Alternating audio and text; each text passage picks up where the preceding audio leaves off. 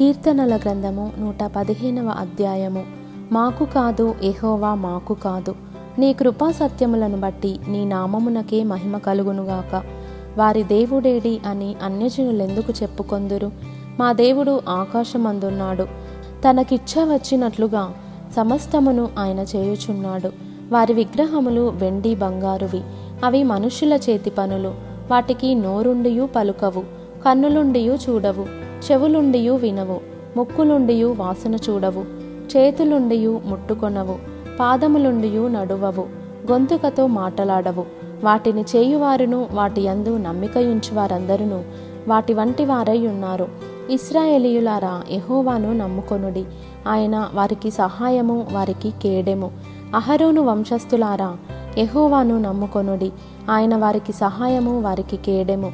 యెహోవాయందు భయభక్తులు గల వారలారా యహోవాయందు నమ్మికయుంచుడి. ఆయన వారికి సహాయము వారికి కేడెము. ఎహోవా మమ్మను మరచిపోలేదు. ఆయన మమ్మను ఆశీర్వదించును. ఆయన ఇస్రాయేలీయులను ఆశీర్వదించును. అహరును వంశస్థులను ఆశీర్వదించును. పిన్నలనేమి పెద్దలనేమి తన యందు భయభక్తులు గలవారిని ఎహోవా ఆశీర్వదించును. ఎహోవా మిమ్మును మీ పిల్లలను వృద్ధి పొందించును. భూమ్యాకాశంలను సృజించిన ఎహోవా చేత మీరు ఆశీర్వదింపబడినవారు. ఆకాశములు ఎహోవా వశము.